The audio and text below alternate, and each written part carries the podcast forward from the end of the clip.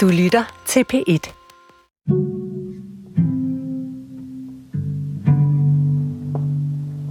Jeg prøver på at glemme det.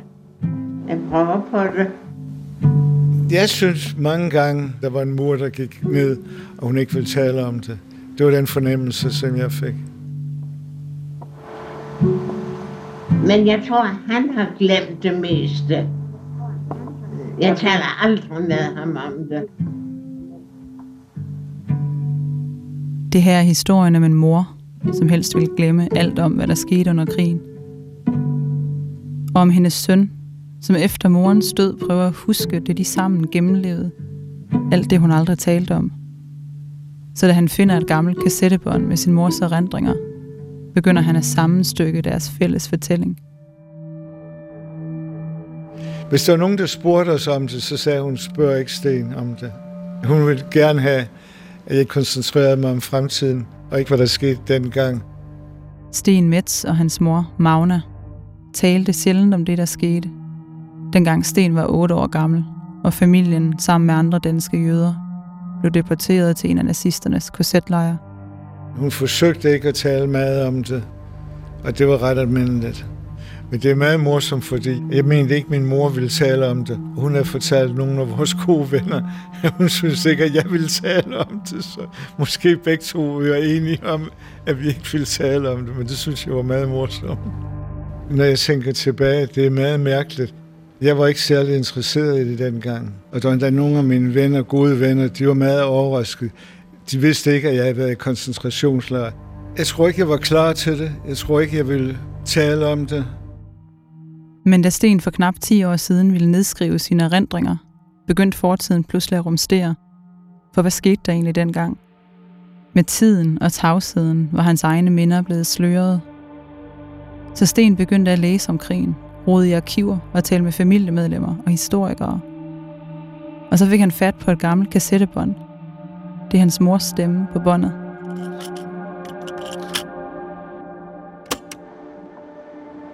I mange år kunne jeg ikke lide at tale om det. Nu øh, er det sådan i baggrunden, så det generer mig ikke så meget mere. Båndet blev optaget i 1995. Dengang var det 50-året for Danmarks befrielse. Og Magne Metz blev interviewet af et par journalister om sine oplevelser under krigen. Hun var 89 år gammel på båndet. Der er alligevel gået halv 100 år, så det jeg i baggrunden. Det er nu 75-året for Danmarks befrielse. Sten fylder 85 den 5. maj, selve dagen for befrielsen. På det bånd hørte han for første gang sin mor tale detaljeret om de ting, som de sammen gennemlevede i 40'erne. Magne døde året efter båndet blev optaget. Det var meget mærkeligt, fordi jeg lærte noget der, som jeg ikke vidste. Jeg mener, det var 18 måneder ud af mit liv, og jeg ville høre mere om det, jeg ville lære mere om det. Det her er altså en historie om Magne Metz, som forsøgte at beskytte sig selv og sin søn fra fortiden. Og om Sten Metz, som ville sammenstykke deres fortælling om, hvad der skete i korsetlejren Theresienstadt, som hans far aldrig vendte hjem fra. Det er samtidig en historie, der snart ikke længere kan fortælles af øjenvidner. Om hvad der skete med de danske jøder, der ikke nåede i sikkerhed i Sverige. Sten tilhører den sidste nulevende generation af overlevere fra lejrene. De fleste var børn dengang.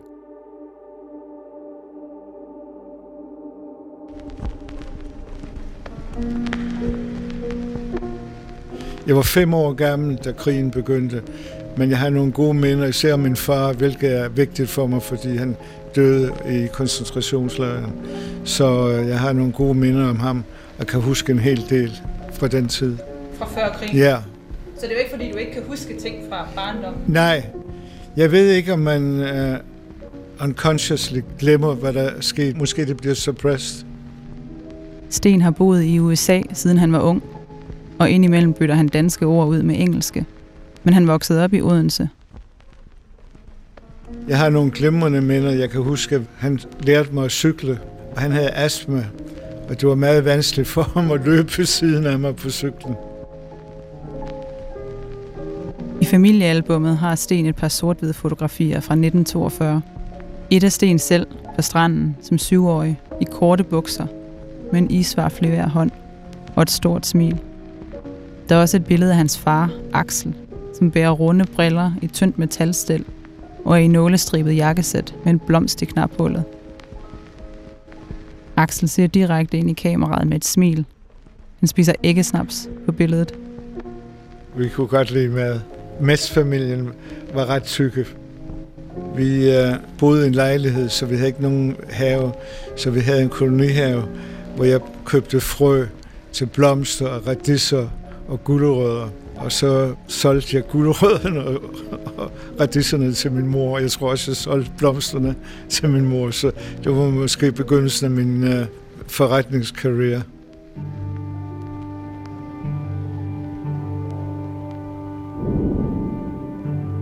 En tidlig morgen i oktober 1943 bankede det på døren til lejligheden i Odense. Sten var 8 år gammel. Familien sad og lyttede til engelsk radio, til nyheder om krigen, der rasede i Europa. Danmark havde allerede været besat i tre år, og nu blev der talt om, at nazisterne ville deportere danske jøder. Men Stens forældre havde talt med bekendte i København, og mente ikke, at der var noget om rygterne – så da de åbnede døren den morgen, fik de et chok. Det var Gestapo, der stod udenfor. Familien var arresteret, fik de at vide, og havde 20 minutter til at pakke deres ting. Så fik min mor og jeg lov til at gå ned i bageriet, og vi kendte ejeren i bageriet. Jeg lavede med hans døtre.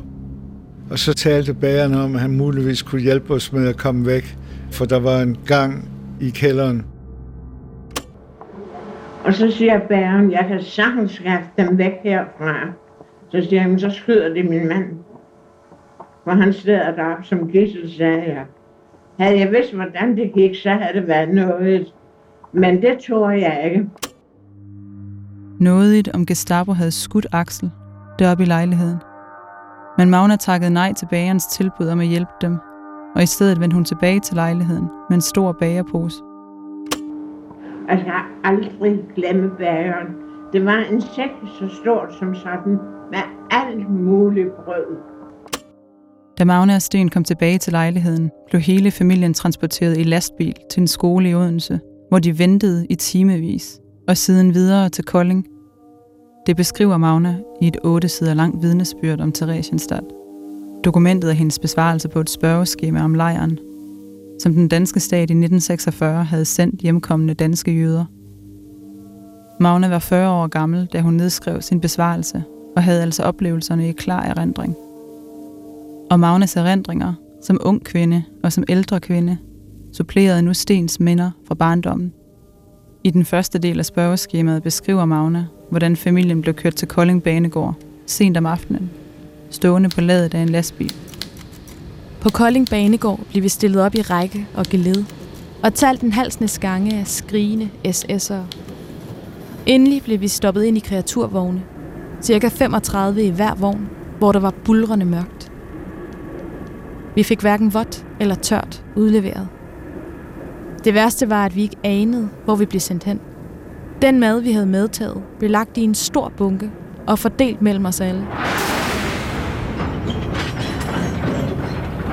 Således forløb 3,5 døgn, indtil der blev gjort holdt i Theresienstadt, Tjekoslovakiet.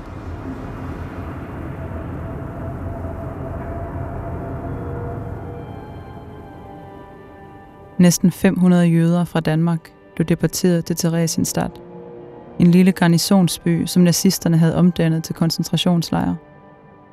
10.000 vis af mennesker blev stuet sammen i kaserner og på lofter – da danskerne ankom, fik de hver tildelt et nummer og skulle aflevere deres egen del. De beholdt deres eget tøj på, men fik udleveret en Davids stjerne. Ja, der havde vi vores eget tøj på, men der havde vi den her, det kalder jødestjernen. Den skulle synes på alt tøj. Er det tøj, så når vi alle sammen med det, så behøver vi den på. Kvinder og mænd blev skilt ad i separate barakker.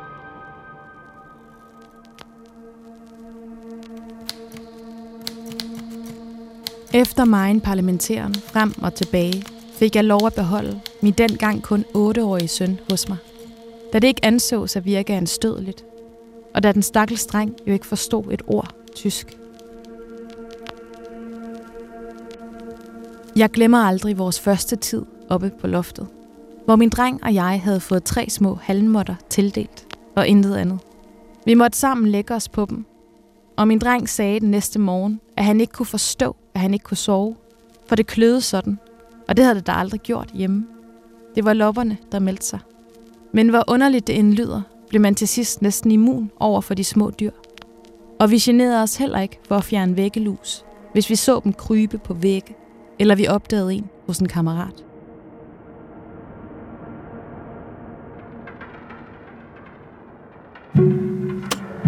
Og øh, da vi kom, tjekkerne, de var dem, der var bedst forberedt og havde med flest ting med sig.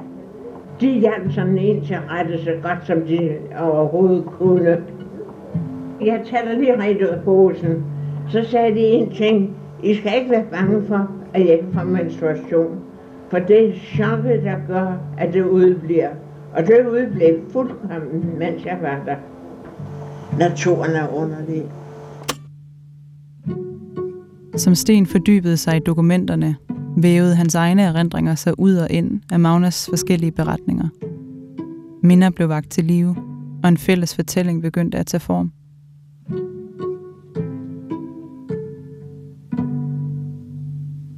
Mange af minderne er kommet ud, efter jeg begyndte at gøre forskning. Samtidig er det svært at huske, om det er noget, man faktisk kan huske, eller det er noget, der er nogen, der har fortalt om, eller har man set billeder af det og så videre. Så nogle gange er det, det vanskeligt at finde ud af, hvor det kommer fra.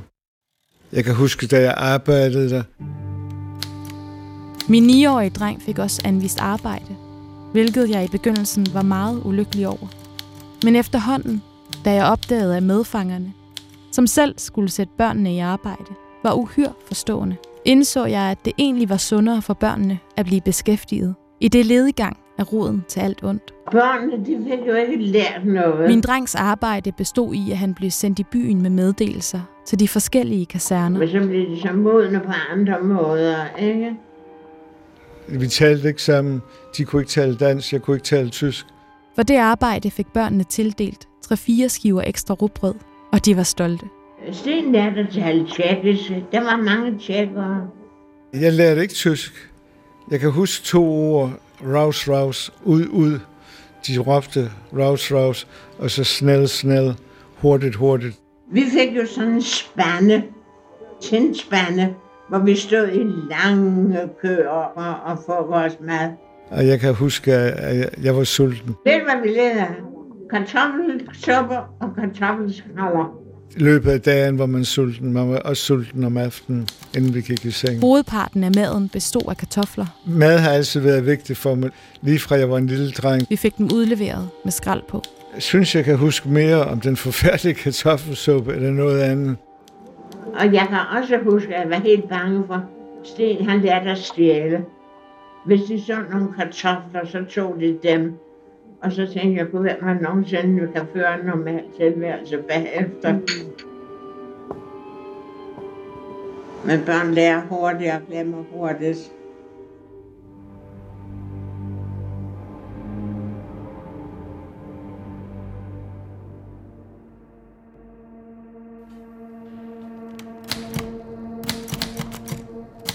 Navnlig den første jul står ganske tydeligt i min erindring. Der blev arbejdet som sædvanligt, men om aftenen hyggede vi os selv lidt. Vi boede på en sal, hvor vi var 60 mennesker, børn og mødre og ældre sammen. Der var både tjekkere, tyskere, hollændere og cirka 10 danskere. Det eneste, vi kunne gøre for vores børn, var den i forvejen sparsomme ration brød, at opspare så meget, at vi kunne smuldre det, blande det med en lille bitte smule sukker, og så brune det i lidt margarine på panden og forme det til kugler. Det skulle illustrere bolcher. Og jeg tror ikke, at selv den mest elegante udsmykkede æske bolcher i dag, vi kunne gøre sådan lykke og vække så meget glæde hos børnene, som denne taglige fremstilling gjorde. Det rørte mig meget, men jeg kan, jeg, kan ikke, jeg kan ikke huske det.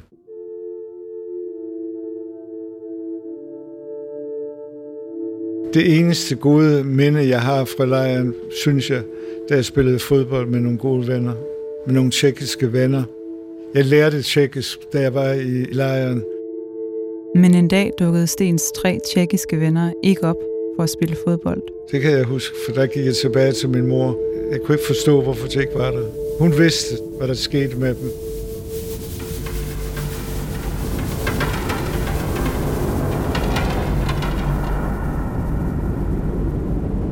Folk blev ofte sendt videre fra Theresienstadt, som var en gennemrejselejr uden gaskammer. Godstog fulde af mennesker blev regelmæssigt transporteret til udryddelseslejre som Auschwitz. Nogle blev udpeget og fik at vide, at de skulle med næste transport. Men derudover måtte et lille råd af de jødiske fanger i lejren selv udvælge dem, der skulle afsted.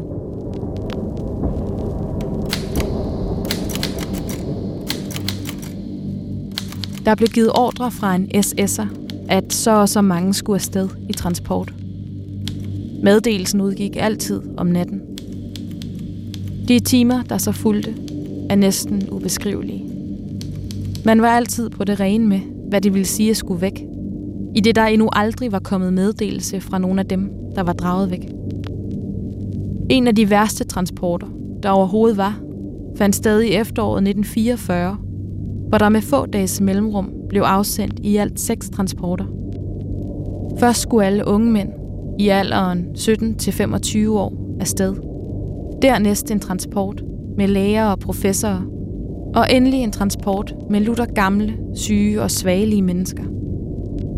Dernæst kom en transport med kvinder i alderen 16-40 år.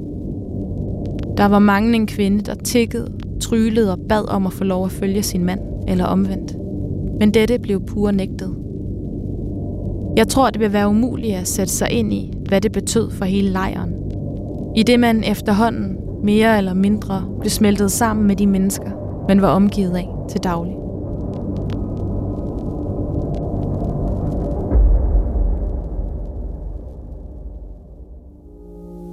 Danskerne i lejren så den ene transport afgå efter den anden, og havde ingen grund til at tro, at det ikke også ville blive deres tur. Jeg har aldrig kun få opklaret, hvorfor vi blev skånet. Der er ingen, der kunne svare på, hvorfor danskerne, øh, hvorfor der hele tiden blev holdt en hånd over danskerne, at de ikke blev sendt til gaskammer. Den nazistiske leder i det besatte Danmark, Werner Best, ønskede at bevare roen og kontrollen i landet. Derfor indgik han en aftale med Berlin om, at danske jøder skulle blive til Regenstadt og ikke sendes i udryddelseslejre. Den aftale fik Magne aldrig kendskab til. Jeg besøgte min far ikke så ofte, fordi han arbejdede jo hele dagen, og der var curfew om, om aftenen, man skulle være tilbage i barakken klokken 7, så der var ikke så forfærdeligt mange lejligheder til at tale med. Axel udførte vejarbejde i lejren, indtil han blev syg og sendt i sygebarakken. Sten og Magna så derfor ikke noget til ham umiddelbart inden han død. Men gennem en historiker fik Sten adgang til beretninger fra to andre mænd i lejren, der så hans far dagligt. Jeg arbejdede tæt sammen med Axel Metz, en sagfører. Han havde aldrig tidligere arbejdet med en skovl eller andre redskaber, og han blev pisket, sparket og mishandlet af de tyske vagter, til det punkt, hvor han var på randen af et nervesammenbrud. Jeg havde lært at arbejde på gården i Danmark, så når de tyske vagter vendte sig om, lavede jeg også noget af hans arbejde. Vi arbejdede godt sammen, men han kunne ikke holde til det. Han blev mere eller mindre slået ihjel af arbejdet. Han var en god ven, og han arbejdede så godt han kunne. Og han var en god far. Fra de små madrationer, han modtog, gav han altid noget til sin søn. Det, det var et chok at læse det. Jeg havde tårer i øjnene. Det var meget vanskeligt. Især da jeg hørte om, hvordan han var blevet behandlet af tyskerne. Det vidste jeg ikke. Det, det berørte mig meget. Jeg ved ikke engang, om min mor vidste, om hun gik til graven uden at vide det, men vi talte aldrig om det. Ved du hvad, jeg måtte 17 steder, før jeg fik at vide, at han var død. Øh, det, det, det var uhyggeligt. Og så skulle hun ud og identificere min far. Og der var jeg uheldigvis med hende. Og så var det så uhyggeligt, fordi uh, det, det var noget af det værste. Vi så alle de lige blive kørt væk på, på, på åbne vogne Og det kunne jeg ikke lide, at min dreng så. Jeg kan huske, at jeg var med hende, og jeg så min fars korps. Det var ganske forfærdeligt, for jeg kunne næsten ikke kende ham. Han så helt anderledes ud, fordi han havde tabt så meget vægt. Det er noget, jeg kan huske. Han var så tynd, og ansigtet, jeg mener, han havde altid været på den tykke side, som hele familien, så han så helt anderledes ud i ansigtet og i kroppen. Det var, det var, det var ikke et godt syn. Axel døde efter fem måneder i lejren, den 13. marts 1944. Kun en måneds tid efter Axels død begyndte danskerne i lejren at modtage pakker hjemmefra med tøj og mad, som holdt den værste sult for døren. Se, der er nogen, der mener, at vi fik nok at spise i lejren, fordi vi fik pakkerne. Det betyder, at vi fik mere at spise, men det betyder ikke, at vi fik nok at spise. Nazisterne forsøgte at skabe en illusion for omverdenen om, at de danske jøder havde det udmærket i lejren. Magna fortæller om en arbejdsdag efter Axels død. Så kom der engang en SS'er ind. Det var efter min mand var død. Og så henvendte han ord til mig og spurgte, hvordan jeg befandt mig der. Så sagde jeg ikke særlig godt, for min mand var død af hvad? Så sagde jeg, underernæring. Og tjekkerne, de rejste sig op bagefter. De sagde, du bliver skudt, når du siger sådan noget. Jamen, det var jo rigtigt, at det var. Så kom det samme SS'er altså, i otte dage efter på samme tid, for at høre, om jeg havde lært at sige lungebetændelse, eller hvad jeg nu kunne finde på. Jeg må da ikke sige at sult. Dødstallene steg i Theresienstadt, så der blev bygget et krematorium. De afdødes aske blev gemt væk i papæsker med navn og nummer. Og en dag blev lejrens børn sat til at danne en kæde fra lageret med papæsker og ned til floden. Æskerne blev ragt fra den ene til den anden, indtil indholdet til sidst blev hældt i vandet. En anden dreng i lejren, Kurt, stod foran sten i kæden og sørgede for at vende æskerne, inden han rakte dem videre. Min ven var tre år ældre end jeg, så han må have været omkring 11-12 år dengang. Og han kiggede på papkartongen, inden han viste den til mig, for han var sikker på, jeg ikke skulle se min fars navn eller hans nummer. Og så blev de alle sammen sat i floden, der var derovre. Så vi fik aldrig noget med hjem. Og så kom Sten hjem, så sagde han, det kan da godt være, at jeg er både far. I foråret 1945 var nazisterne ved at tabe krigen. Og en dag ankom en karavane af hvide busser til lejren for at hente danskerne hjem. Ja, vi var de første, der blev befriet derfra. Altså, vi følte, det var vidunderligt, men vi følte, det var frygtelig svært for dem, der skulle blive tilbage. Det var både dejligt, og det var svært. Fordi man knytter også venskaberne sammen forhold.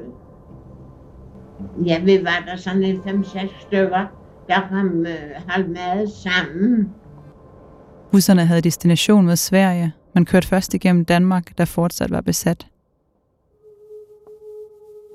Alle vinker og hude og kastede chokolade og blomster og sådan noget ind. Og min mor var i Stockholm, og der kom hun ned for at besøge os. Og så stod hun sådan noget som derhen, og jeg ville løbe, og jeg kunne ikke engang løbe. Man havde ingen kræfter. Efter befrielsen rejste Magne og Sten hjem til Odense. Men Sten havde svært ved at falde til igen. Han hang hele tiden i min skørte. Han var så bange for, at jeg skulle forlade ham eller sådan noget. Øh, Det var noget, før der kom ro over ham. Og Magne gjorde sig umage for, at Sten skulle glemme, at han skulle koncentrere sig om fremtiden. Til at begynde med, da vi kom hjem, og de alle spurgte Sten. Og så sagde han, lad være spørge ham, spørg mig, hvis jeg vil noget.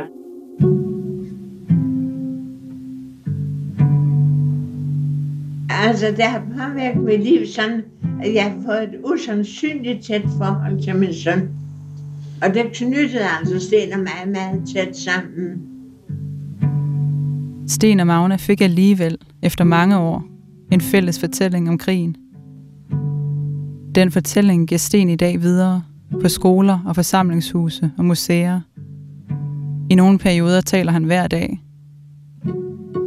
For et par år siden blev han inviteret hjem til Odense, for blandt andet at tale til elever på sit gamle gymnasium. I bliver den sidste generation, som får en lejlighed til at høre direkte fra Stik imod sin mors råd om ikke at fokusere på fortiden, taler han nu om lejren igen og igen. En dag mine tjekkiske venner ikke nok til de blev deporteret i kreaturvogne til udryddelseslejre. Hvad mener du om folk, der benægter holocaust? Og de, er- de er, hvad jeg kalder crazy. Men han reflekterer tit over, hvad hans mor, der havde gjort så meget for ikke at mindes, ville tænke. Jeg tror, hun vil være meget overrasket over det. Jeg håber, hun vil være stolt af, at jeg gjorde det, fordi jeg er ikke sikker på, at jeg ville gøre det, hvis jeg ikke havde mistet min far. Jeg tror, det er vigtigt, at folk hører om, hvad der skete. Men jeg kunne også tænke mig, at hun vil sige det på den anden side. Jeg kunne også høre hende sige, men Sten, hvorfor vil du begynde at gå tilbage, i stedet for at gå frem i tiden? Så jeg kunne høre hende gøre begge to. Men jeg synes, det er udmærket, at jeres generation får kendskab til det. At glemme det, tror jeg aldrig, man kan.